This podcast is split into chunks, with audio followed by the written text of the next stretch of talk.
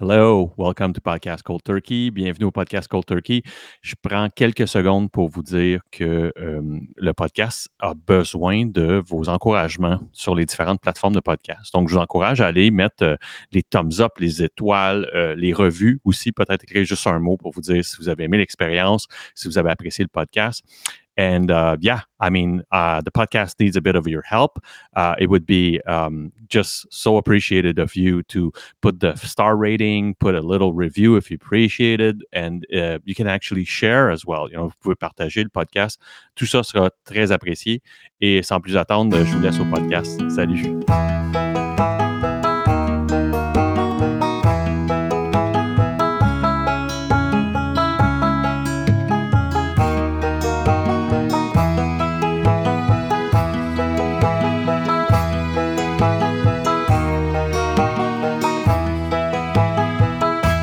A J, how you doing? I'm good. How are you, Alex? I'm doing great. I'm doing great. I, I I'm gonna start that that episode by saying that I was just telling him. Um, I was I, I was telling A J how much I appreciate his podcast arrival in the like the huge, you know, galaxy of podcasts around us. Um, and you know, like it was. Uh, you know, I just literally said that it reconciled me with you know. podcasting about sobriety. So um for anyone that you know like that that is looking for like an alternate option, um the podcast is called Really Good Shares, and we're going to talk about it a bit, but uh it, you know it's awesome. Important for me to mention that it's through his podcast that I discovered A J, and um yeah I mean like I I, I have to just uh tip my hat to uh to you know a great a great produce a greatly produced podcast that you have, so congrats. Thank you, really.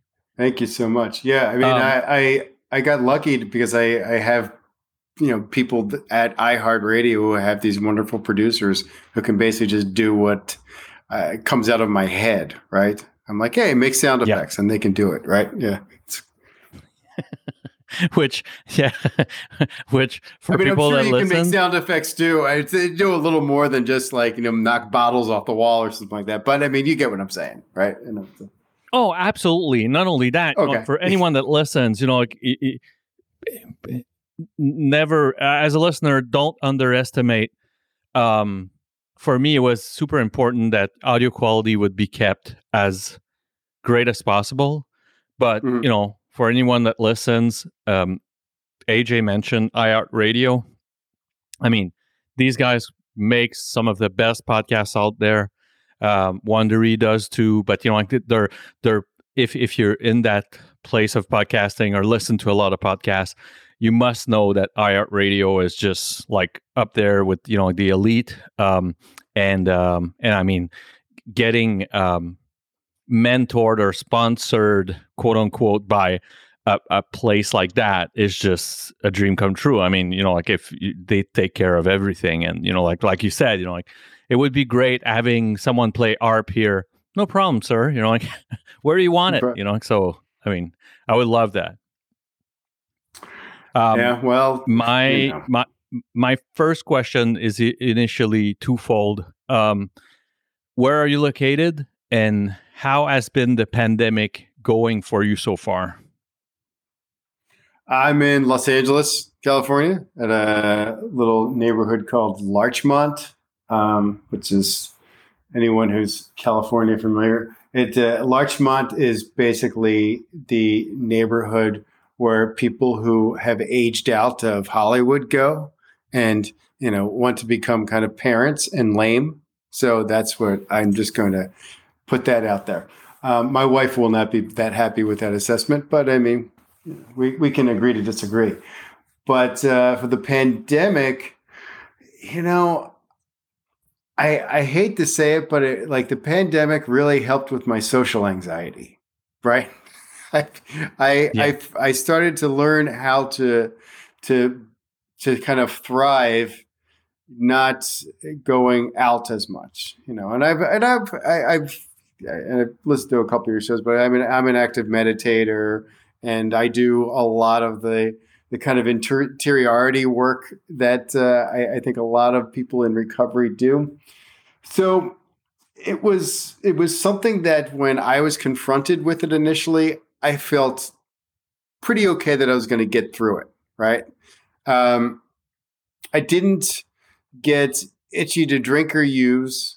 Um, I got a little depressed, but I'm a manic depressive. So, I mean, that could happen on a sunny day or when things are great just as well. But for the most part, you know, I I feel like I adjusted, and I feel like that I became very, very uh, almost better at meetings because I would do everything over Zoom. I still do a lot over Zoom. Um, and, you know, I made the, I, I, I tried to use that time to become a better person. Right. And I think, uh, yep. I, I think that a lot of the things that, you know, were, uh, have been taught to me, at least in recovery, is that, you know, when we have these opportunities to, and I call it an opportunity, to have sort of a mass suffering, we all get to become part of the greater good in some ways. There's that potential there. And I, I tried to keep that perspective throughout. Became a little tougher once, uh, you know, the, the, the anti-vaccination people started to flare up. But, you know, I, I can only work on me and do what I need to do. Have you it's seen a very long answer, uh, an increase? Oh, no, no, no, no, no, please. I mean, that's the pretty much the purpose of that question. And and the reason why I asked is, um, have you seen an increase in depression, anxiety, um, isolation? You know, like obviously we did in some, in, you know, like in, in when we, you know, we went through some sort of quarantine. But uh, you mean, in, I mean, in terms of, you know, I've heard of, of a lot of relapses. I've heard of yeah. a lot of um, suicidal uh, thoughts. Um, yeah, have, have you have have you witnessed that?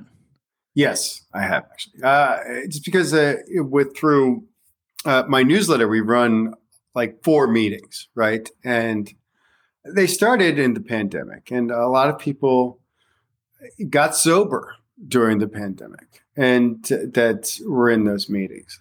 But uh, also, a couple people relapsed, and.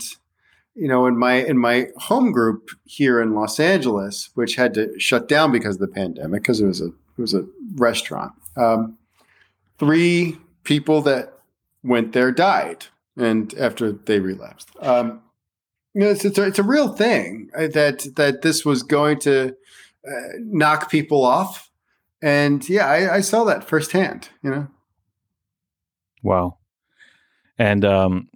The other thing is, you know, like I, I consider myself kind of the um, recluse of my, you know, in my couple. You know, like I, I love, I, I appreciate being alone. I don't care Netflixing and chilling. You know, like I don't, I don't mind that at all. My, my wife right. is more of the social type, but I have to admit that it, it two things have happened since. Um, the first is um, I can't wait to have a couple of friends.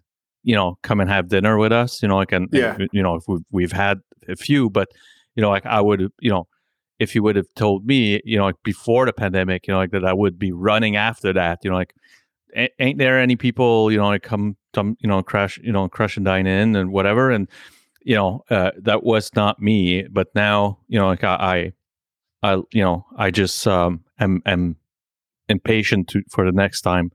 Um, right. The other thing that it, this has caused is, as a professional, I work in sales, and I should be back at wining and dining, and you know, like just you know, right. the expression, but you know, like I should be back at trying to visit customers, but I don't feel like going. Um, right. I'm good behind my webcam and you know on my Zoom meetings, and you know, like, yeah. I'm I'm good. You know, and yeah. uh, do you feel like you're thriving? Not, do you feel like this? This is the best version of you behind the camera, do you think? Absolutely not. You know, I was the first one actually to complain about that. I was okay. the first one to say sales will never be the same. Um, we cannot catch some of the flinching and, you know, kind of the balance of power within the conversation. And, okay. you know, you, you, you're missing a lot of, you know, kind of the six sales, sixth sense and all of that shit, you know. Um, almost two years later, um, when someone tell me, well, first I gain a, a shit ton of weight and, you know, like I don't fit in my suits, but that's a different story. Uh, right. but, but not only that, but, you know, like there's really something about, I wouldn't say anxiety, but, you know, like there's really something of, hmm, okay, I don't, you know, I have a lunch scheduled in two weeks and I'm just like, wow, you know, like I, I it's going to be twenty, twenty minutes of driving, and you know, there's yeah. there's so many where I know this is not, you know, the, the the real reason is that, you know, like I'm, you know, I'm I'm comfortable here in that man cave with that webcam, right, which is not good, you know. So, right. so I'm now, I'm, you, I'm guessing you, there's going to be a lot of post trauma. Oh, one hundred percent. Yeah, I think I think we're in it right now. I a little bit, at least. I don't think that people are. Have regained the ability to, um, you know, re- re-enter uh, the world in, a, in any sort of way yeah. without being without being uncomfortable. I, I think there is a new discomfort that people are still getting used to. Um, yeah.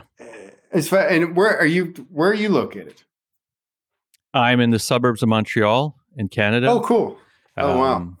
And, you know, we were probably in, in, in North America, probably the toughest region with the pandemic. You know, like we, we still yeah, so far have a in. hard time. Yeah. yeah, nobody can get in. We have a hard time traveling out.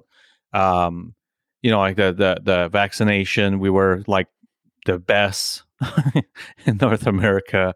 You know, yeah. all of that is great. You know, like we have the vaccine passport.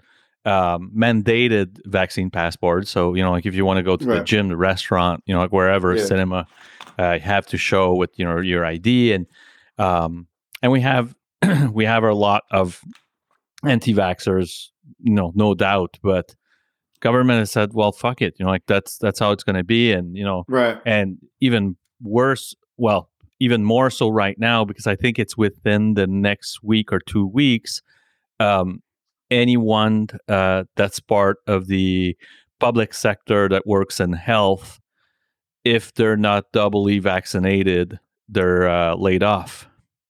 Mm-hmm. And I mm-hmm. think it's something like fifteen percent of our workforce that's going to be, uh, you know, laid off. You know, like so that's that's huge. You know, like it's uh, yeah. it's created a lot of, you know, um, well.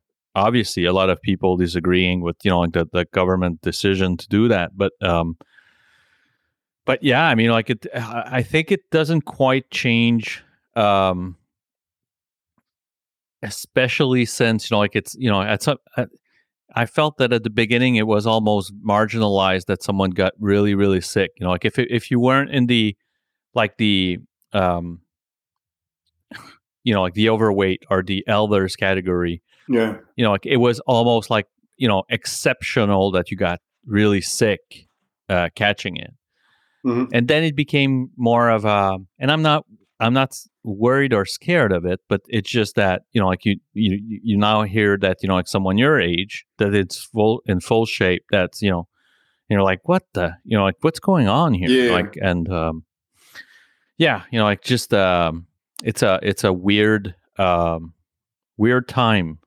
Weird time. Right. Um, I, I, my, my podcast typically starts with uh, a question around the, um, your upbringing. Um, and the question is pretty much like, what is your first souvenir of either something that, um, either you using or being witness of someone else's use, um, that has impacted you in your life? Um, If you if you rewind that tape of your story, uh-huh. um, like souvenir in what capacity? Can you give me just an example? Well, you know, like I, I could use two examples in my life. The first one would be my uncle um, serving me two full of glasses of wine okay. to go um, to you know like to go uh, deliver to my to my parents at some Christmas party. Got it. And so I had to take like that couple of sips and.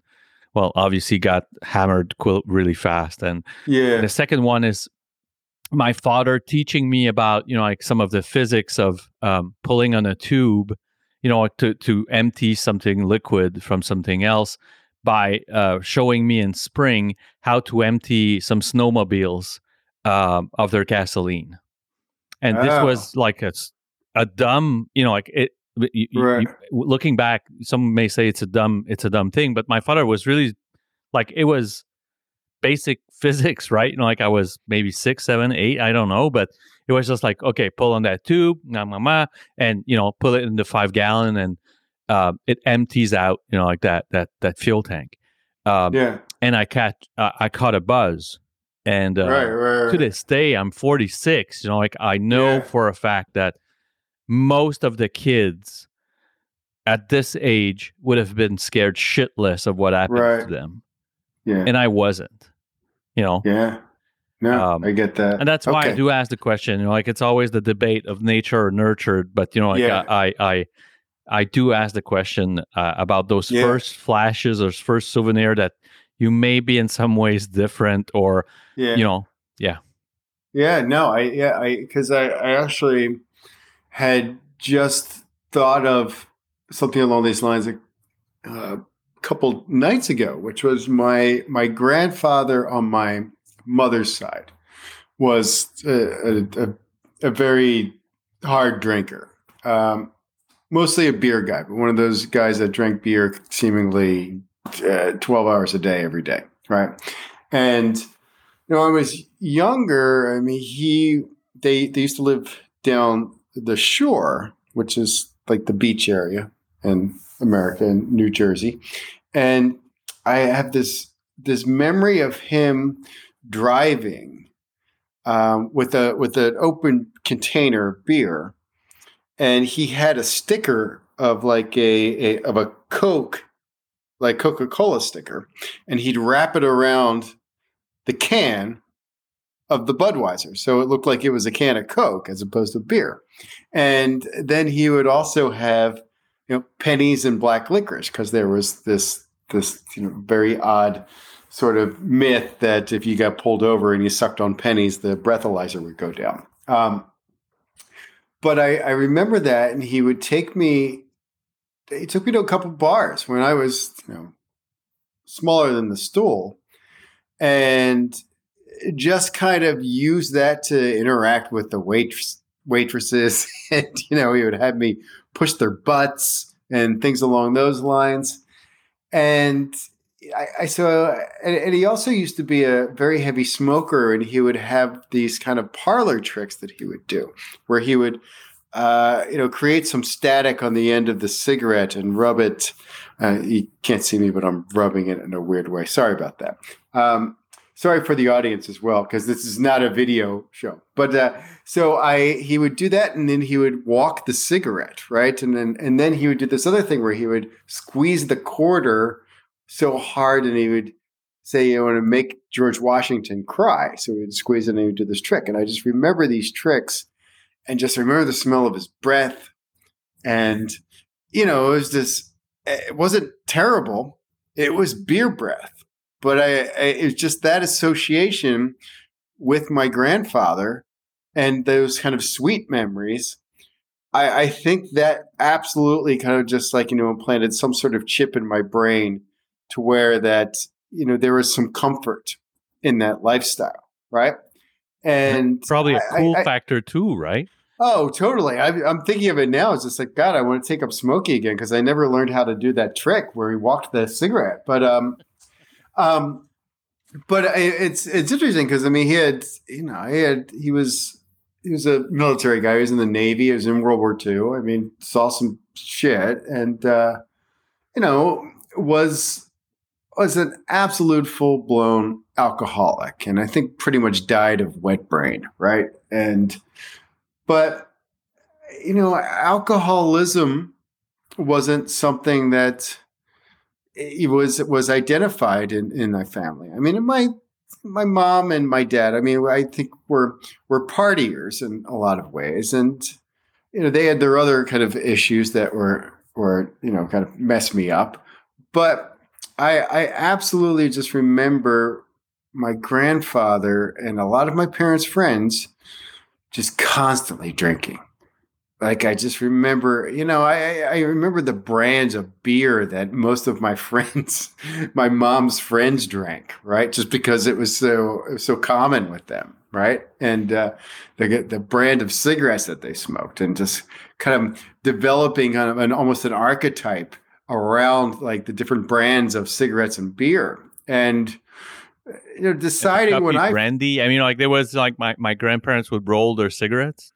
And yeah, you know, like yeah. it would roll with that huge machine, and it was like the coffee brandy, you know, like, so this was like the shit, you know, like you would buy like a twenty-six ouncer of Cheminot for Christmas, and, you know, right. uh, which is like the cheapest brandy you can find. And yeah. But it sounds so fancy like when you say it, though. I can't tell. You know, just like, I mean, Cheminot could be six thousand dollars a bottle for all I know. Exactly. It sounds like it, it today, you know. Yeah. But it's not. Mm-hmm. But yeah, but it was like the coffee brandy, which looking back is like, my God, grand, you know, grandfather, you know, like it's seven yeah. o'clock, you know, like, you know, you may want to skip right. that one, you know, like, so. Um, uh, yeah, I mean, uh, just crazy. Um, was there siblings around you? I had an older sister. It was an older half sister, so we didn't really grow up together. I, I hate to say that she's a half sister because we're extremely close, and um, yeah. But she was ten years older than I am, and I'm forty-seven. I'm forty-seven. I just turned forty-seven. But yeah, um, so it's hard to compare the influence of these of these events or or this entourage, right? You know, like it's it's um, yeah. Yeah, I mean, and so what kind uh, of kids I, are you? Um, you know, she, well, like my father really did a number on both of us. And, you know, I'm at the point where I do a lot of therapy and, and, and Al-Anon work where I'm, I'm at the point of forgiving him, but I'm also recognizing a lot of his abuse and just, you know, how that, that impacted both of us. I mean, not, not, you know, she was a lot stronger than I was. In terms of, you know, she she was strong-willed enough to basically live her life the way she wanted to live it. I, on the other hand, kind of cowered over him. I believed everything he told me about how inadequate I was and how how stupid I was, how much of a loser I was going to be, and all this stuff. And you know, um, just comparing me to all of these these other kind of ideas that he had about just what a successful American child was supposed to be. And, um, you know, so she didn't go to college, but I mean, she's a lot smarter than she's one of the smartest people I've ever met, just because, I mean, she decided to live her life and builds, you know, strong character. And, you know, I, I, I think anybody would say that just like once we get to this point of our lives, I mean, how valuable that is, as opposed to just like a, you know, my my stupid communication and an English degree from a crappy college. I mean, that did nothing. I was a jerk. You know, she was not. Um, and I I really believe that had you know, my my father got into any sort of serious You know, mental health work, did some work on himself, that we'd have such a different relationship. And I'm sure you can say that for everybody, but my father was so headstrong and probably, you know, suffered from depression and is a, is a complete rageaholic. And um, but I always I always look back at a lot of the moments which really just left a mark on me. In terms of just, okay, I, I can tell my reactions, especially with my own children, where they're coming from. And they're coming from those moments of him lashing out or threatening to hit me or humiliate me or those things, and and and trying not to pass that on. But it's tough because those things are tattooed on you, right? Yeah, absolutely. Yeah. W- what kind of... You know, like I, I'm guessing that it made you somewhat of an introvert in school, you know, because like, sometimes, um, well, not sometimes, I mean, every time, um, your first form of outside authority is school. How did you deal with yeah. that? You know, like, like well, meeting with, you know, like that. Yeah. I mean, I was both, I was both an introvert and an extrovert. I'm like one of those types of people who I think if you uh, kind of polled twenty to thirty people that have kind of been around in my life, like half will say that I'm very quiet and aloof and introverted. And some people will think I'm a complete alpha, right? And this extrovert and very confident. Um, and I kind of, like I had those similar sort of behaviors early on. You know, I was either the class clown or overly sensitive or extremely quiet or just withdrawn. You know, I mean, I had, I had, I, I definitely had social issues. And it, back when we were growing up, I mean, in the, in the eighties, I mean, a lot of that stuff was just pretty much, okay, you know, you're weird or you're weak. There wasn't really any way to kind of fix it other than just like, you know, shut up and be tough. Um, and, you know, I, I wasn't that person. Um, I, I was in therapy. I mean, there was, I, I should say too up front, you know, I, there was some uh, sexual abuse in my history as well. And that's obviously something that is its own level of trauma. And uh, I mean, I think if you've met enough people in recovery, that's part of a lot of people's stories. Definitely part of mine, and definitely part of something that I'm still working through, right? Um, but, you know, I was also, and and I just, my my last podcast episode was all about suicidal ideation and just, you know, talking about, you know, when I was twelve years old, I mean, I had told my best friend that I wanted to kill myself, not knowing the full extent of what that meant, but knowing how awful I felt, right? And, you know, it's twelve-year-olds shouldn't think that way, right? I mean, but I did, right? And I think a lot of more people do. And I, I've just started to really re-examine my past and look at some of this stuff about, you know, why I made some of the choices I did as an adult are a direct result of basically how insecure and inadequate I felt as a kid. I hate to admit it, but that's true.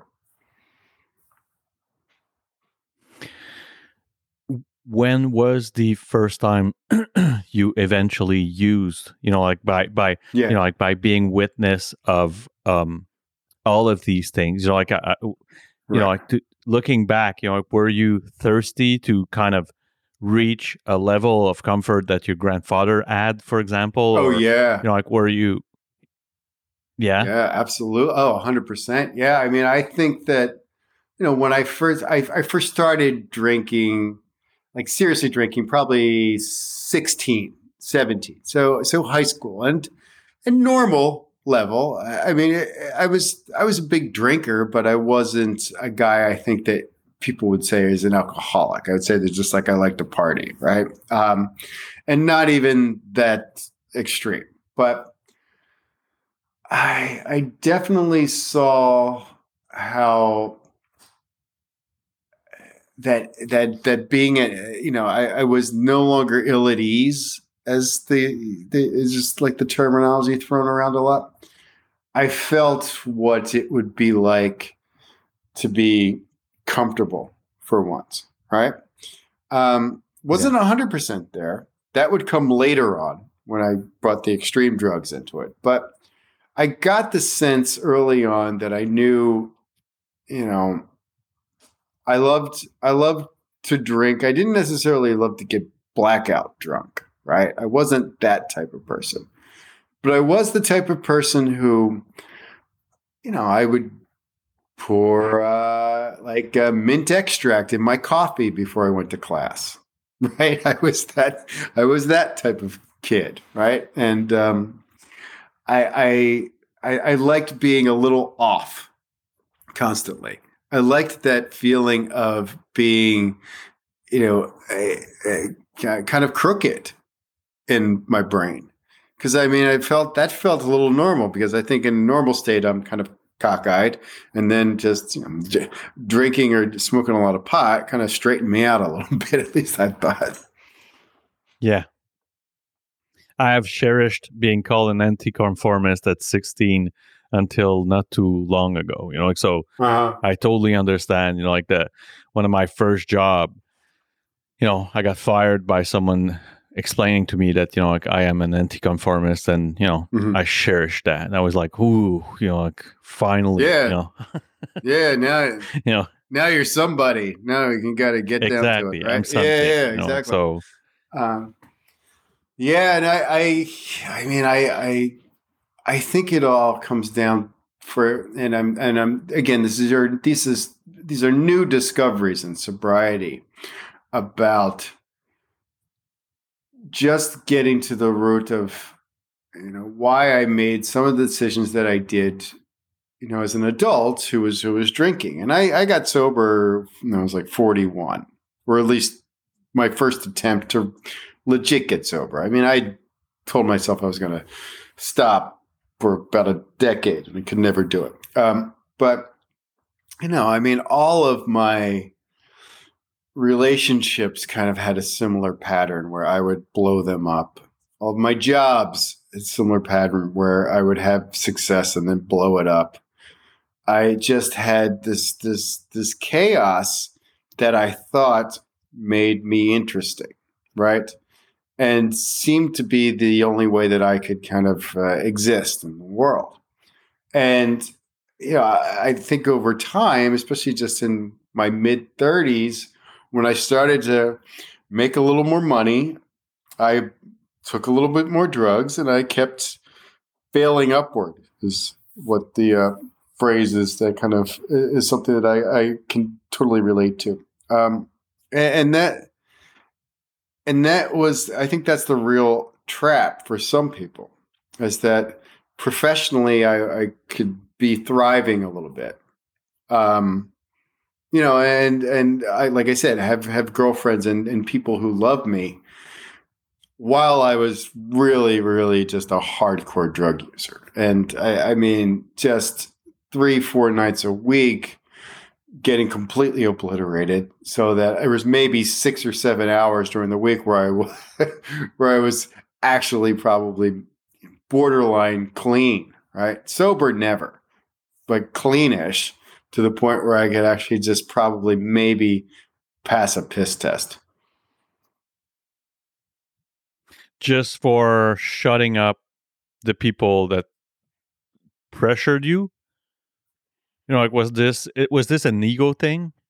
Yeah, I would think there's a lot of ego. I mean, a lot, especially when I was, you know, uh, trying to be a, a writer in, in New York, and I came without the pedigree that I think a lot of other people that moved to New York have. Uh, I wasn't, I wasn't particularly gifted or, or, or schooled. I wasn't well read. I just thought that I could tell some jokes in a way, and I wanted to get better, but I felt very uh, frustrated by the fact that I didn't know how, or it wasn't happening quick enough. So when I started to get some better opportunities to, to kind of, you know, do some some sort of cooler stuff, I, I kind of my my ambition became its own drug, right? And you know, I ran a lot of people over. Um, I wasn't polite. I wasn't, I was very cruel, and not in, in a, an endearing way, um, in a real nasty way, right? And I had convinced myself that I was succeeding because I was that way, right? That there was some sort of benefit to being that ferocious and unfeeling. And um, no, there was not, because I mean, the opposite end of it was just like I, when I was experiencing what I, I I thought was my my professional, you know, peak in in pseudo journalism, we'll call it. Um, I was just I hated myself so much. I couldn't believe that I was not being rescued from this kind of corrupt world that I had built for myself, because I didn't know any other way, right? I, I that that was the God's honest truth, that I didn't know how to get what I wanted without being a creep. Do you have those first memories of either, you know, like waking up on a hangover, or, you know, like just having, you know, um, made, uh, you know, crazy or or or, or yeah. un- unforgivable shit the, the day before, right. and waking up and like sitting in your bed and like, this can't be what my life will look like. You know, like, this right. can't be it. Do, do you have those memories? Well, I remember the first time I threw up and got very sick from like uh, drinking and, and smoking weed. It was at a, it was at a, it was at a concert, and I was seventeen or something like that. And then, like I said, I drank before, but you know, I drank too much.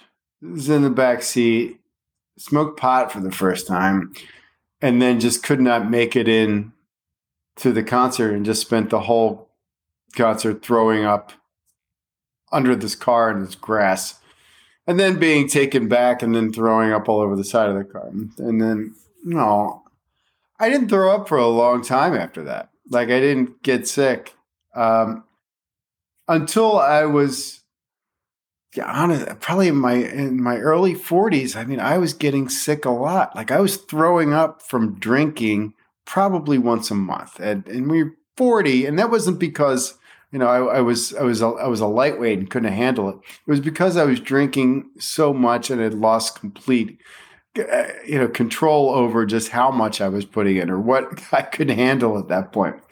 I just needed more. I was also just like pissing my pants so much. I mean, I was just like, I was constantly pissing my pants, like all of the time, right? And and just, you know, I first met my wife. We. Actually, was I was I was supposed to go out to dinner with her, and this was in L A, and I I pissed myself, and she, she when she came back to my, my hotel room, there were my, my pants that were hanging on the on the shower curtain rod, um, and she's just like, "What happened?" I was like, "Oh, I pissed my pants."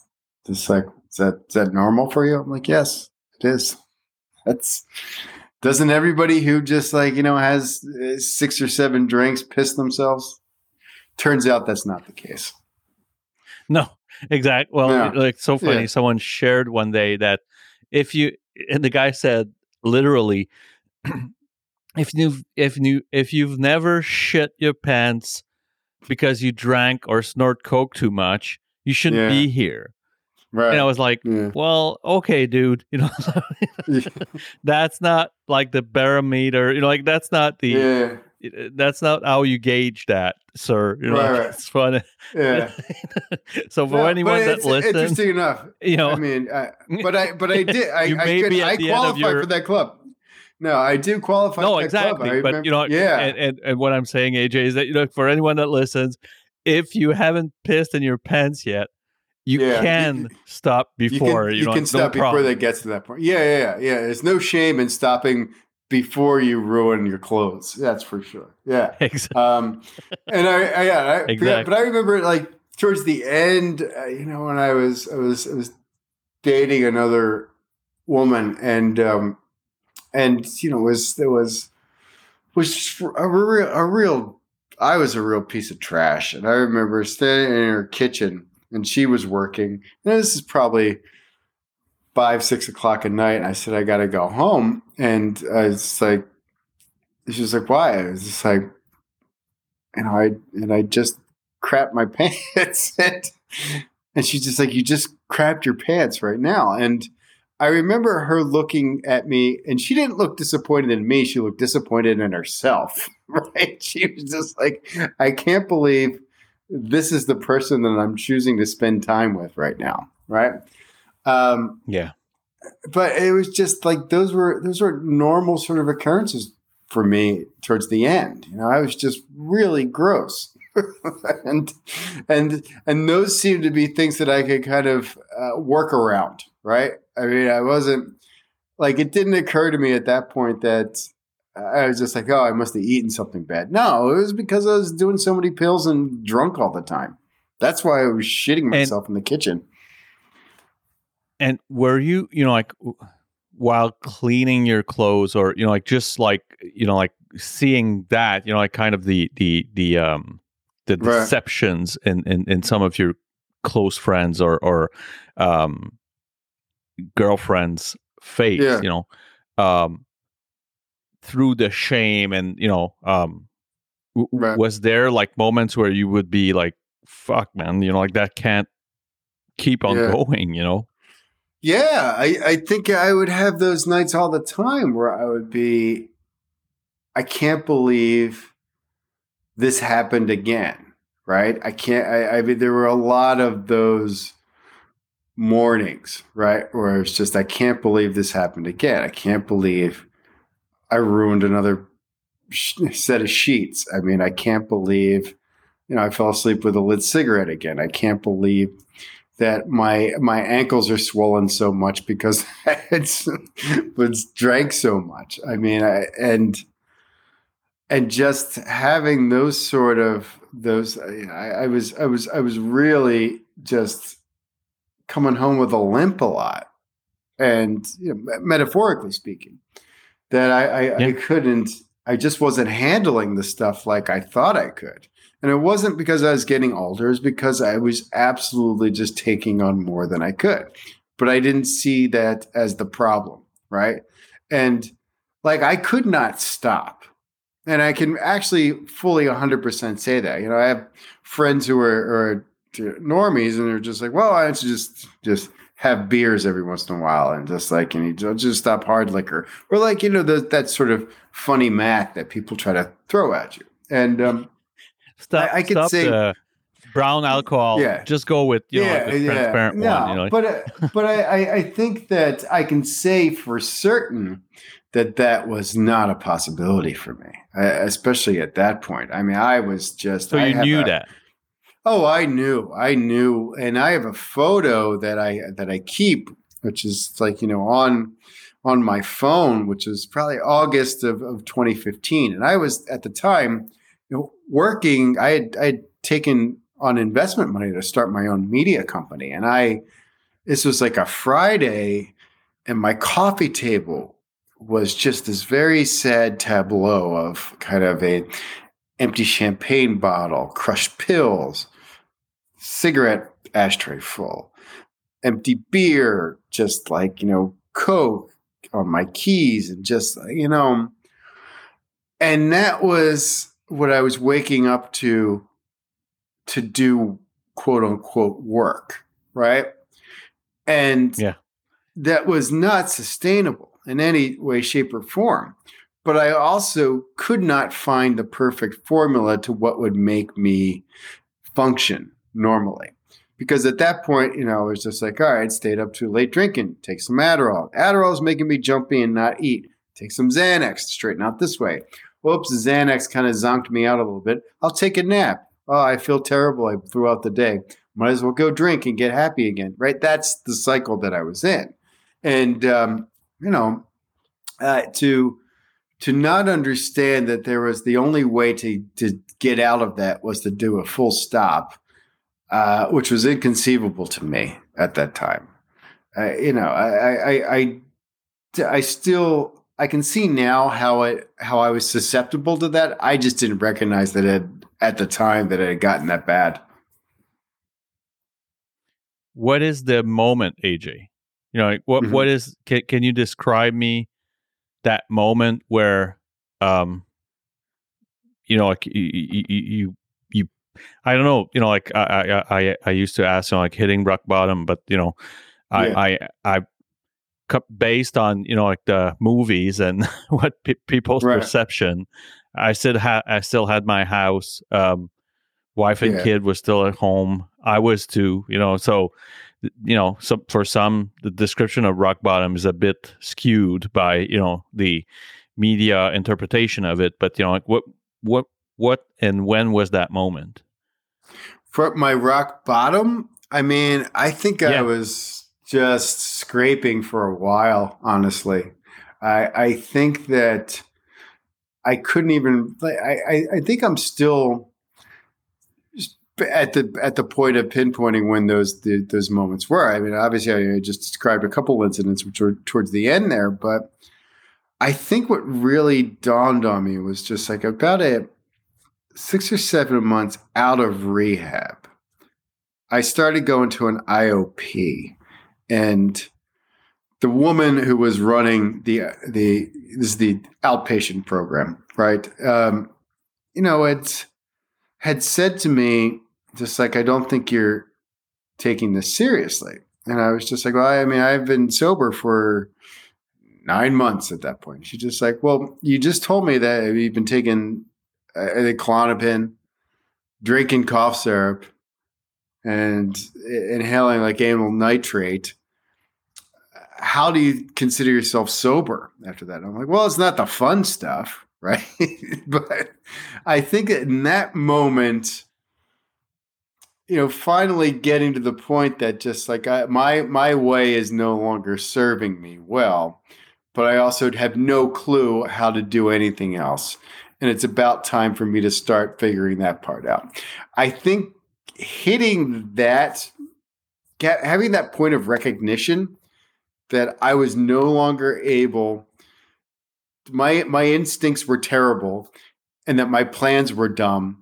And then I was just kind of just like, you know, operating under this mass delusion for a long period of time. That was my rock bottom, where I was just like, oh, I don't have to just stop doing what I'm doing. I actually have to rebuild here, right? Like yeah. I've, there's, I have there's dropped, no way I've, further down. No, there's not. Like I'm, I have been down a while. I just didn't recognize it at all. Um, you mentioned rehab. Um, what was the biggest, you'd say, realization going through that process? You know, because I've gone through, and you know, like it was, uh, yeah, actually, it, it, you know, like there was multiple things, but you know, what was the biggest one for you? Uh, well, I, I think when I first showed up there, I felt like I didn't belong because there was a lot of. A lot of kids coming off of heroin, and especially in Florida and in the States. I mean, that's like kind of where everybody goes to get off heroin. So I was in Florida, I, and I had straightened up a little bit before I, I, I went to um, rehab, right? Um, but I was there, and I discovered that I really liked rehab. It was kind of, I was, I was, I was thriving. Remember we were talking about in the pandemic how you know, things were kind of okay for me. Rehab, I was also pretty good. Kind of, you know, yeah. kind of a star in the group therapies. I mean, just I was, I got pretty good at spades and basketball. You know, I mean, I was, I was kind of living a pretty good life there. It was nice weather. I enjoyed the food. Um, so, but I was also, you know, into A A, right? I, I, I, I liked my, our, my first exposure, like to the program in earnest was, was pretty successful. I knew that A A needed to be a part of my life in some capacity. So that was what came out of rehab. Um, and then I, I think also, I recognized real quick, and I'd spent around fifty days there. And fifty days, I thought, and that was like five years. And I was, I was, I was ready to step back out in the world. And that first realization when I came back from Florida and landed back in New York City, it was around Christmas time. I'd been there since before Halloween, and then flying back and landing in New York and realizing that I can't go to my old bar. Who am I going to talk to? I have nothing to do. I'm completely bored. I'm an absolute loser. Nobody's going to pay attention to me anymore. My life's over. What am I going to do about the holidays? All these kind of racing thoughts to where I basically figured out to just like, oh, now this is when this gets hard, right? Now yeah. I'm, once I'm outside those walls, which were kind of insulating in their own way, now cocoon, we're the real the, the little like, cocoon. yeah, yeah, exactly. And um, so, so did you? So, what did you do? You found refuge in in the A A meetings around New York, or you know, like what, what you know, like, how did you decide of your priorities to, you know, to keep that sobriety um, yeah. intact? Right. It took a while. It took about nine months since I, you know, I my my and my anniversary of my rehab intake is probably in a couple weeks, and that was six years ago. But my sobriety date is July fifteenth, twenty sixteen. That's what I, I'm, I'm using. Um, so that's about this this nine-month difference where I just kind of flushed those first nine months down the, the toilet because I wasn't practicing the steps, getting a sponsor, showing up to meetings, doing service. I wasn't doing the things. I was still doing it my way up until then. And I wasn't really sober, you know, emotionally or or otherwise. Um, but yeah, I mean, just, I, I think that the program itself is not, obviously it's not, you're, you're not, you're not getting a, a, a path to God. Right. But yeah. I am getting an opportunity to become spiritual in my own way. Right. And I am getting an, an opportunity to listen to other people. Right. And to, to be there for other people and to get out of myself. Like, that's what the twelve-step program, that's like the beauty of it, is that it absolutely taught someone like me, who was a real selfish piece of shit, that I didn't have to live that way, right? That there was another way that I could actually live, and people would like me and love me just as much as I thought they did when I was just, you know, a fucking stinky booze bag falling all over the place. And um, I know that we don't have much more time, but you know, like I need to know, A J. Um, yeah. What what is a healthy daily diet, both on a spiritual, physical, and mental level? Yeah. To keep um, to keep you on your toes and keep you, right. um, you know, uh, you, you, you keep your sobriety um, again, you know, yeah. intact. Right. Yeah. No, I. I I have a very rigid program, right? I mean, I, I haven't said rigid, but I run a pretty tight ship. I, I do you know, four to five meetings per week in two separate programs. Um, I have a psychiatrist. I'm medicated. I drink a lot of water. I exercise. I meditate every single day. I am of service in multiple ways. Um, and... You know, I I consider myself a person who is trying to serve the greater good now, right? Um, and yeah. I know you mentioned that I, I'm a new father in sobriety as well. I had three kids while I've been sober. I got married while I was sober. Um, you know, house, job, whatever. Like I, I things. I've got those cash and prizes, but I'm also one of those people who says that I do this. Like my, my recovery absolutely comes first in my life in terms of just like, that's the priority. Like, um, you know, I, I, I will not miss, I, my, my responsibility is to my children and my family, but my recovery actually does come first. Right. You know, I, yeah. I was up all night last night writing, and this is not a good s- situation for me when I'm out of sleep. I, I really get, you know, all, all my, all my devils come out. But, and we have three very little kids, but my wife works as well. But today is my eight o'clock meeting. And, you know, just because I went to bed at four and had to get up and make coffee and she was tired, I was just like, I got to do this. I got to go do this. Right. And it's usually non-negotiable. I mean, I miss some days, obviously, but you know, it is it is absolutely the only thing that I know. I know when I'm off, and I'm usually off when I'm one of those things is failing in my life or lacking, right? The the um the last question uh, I have to ask you, you know, what sparked the idea of having uh, a podcast to talk about sobriety, and you know, um, where can people find it? Yeah, I, I got the idea to do it this this podcast in a way about recovery because I wanted to expand the definition of what I thought my personal recovery was, because it's not just twelve-step. You know, I, I mentioned a litany of things, and a lot of the people that I've begun to kind of gravitate towards are not necessarily people that are sober in the traditional way.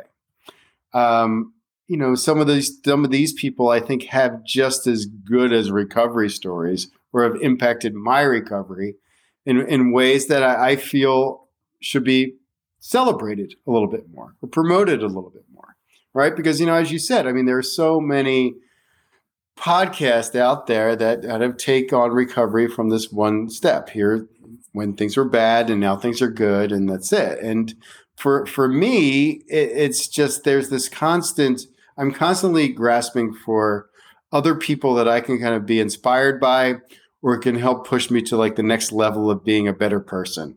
And that's the the goal of the podcast, is to kind of have this very narrative storytelling sort of vignette about a person who impacted my sobriety in a positive way. And it's called Really Good Shares, and it's on any place you find podcasts. I don't know how to say that properly. Listen to it wherever you find your podcast, wherever you listen to your podcast. You can fix that for me, can't you, Alex? I mean, whatever. Exactly. Yeah. yeah, what, yeah. I'm going to ask iHeartRadio to put some broadcasting yeah. voice sound effect in there. Uh, but yeah, I mean, for anyone that listens, go, go take a, you know, go, go listen to that. You know, like I, you know, this shit's blown me away. You know, like it's, uh, it's well produced.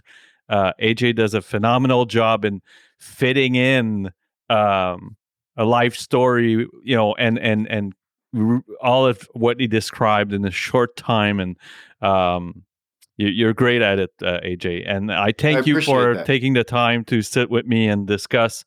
Um, when I listened to the podcast, I had to reach out to you. I was like, shit, you know, like I have to talk to A J. Um, if there's really something about kind of a, I don't know if it's um, spiritual proximity, or you know, like there's really something about um, listening to your. to your to your podcast and just being like, wow, I got to talk with him. You know, like I have to, ha- yeah. I have to have a conversation with him. Um, there's also your website. What is the website again?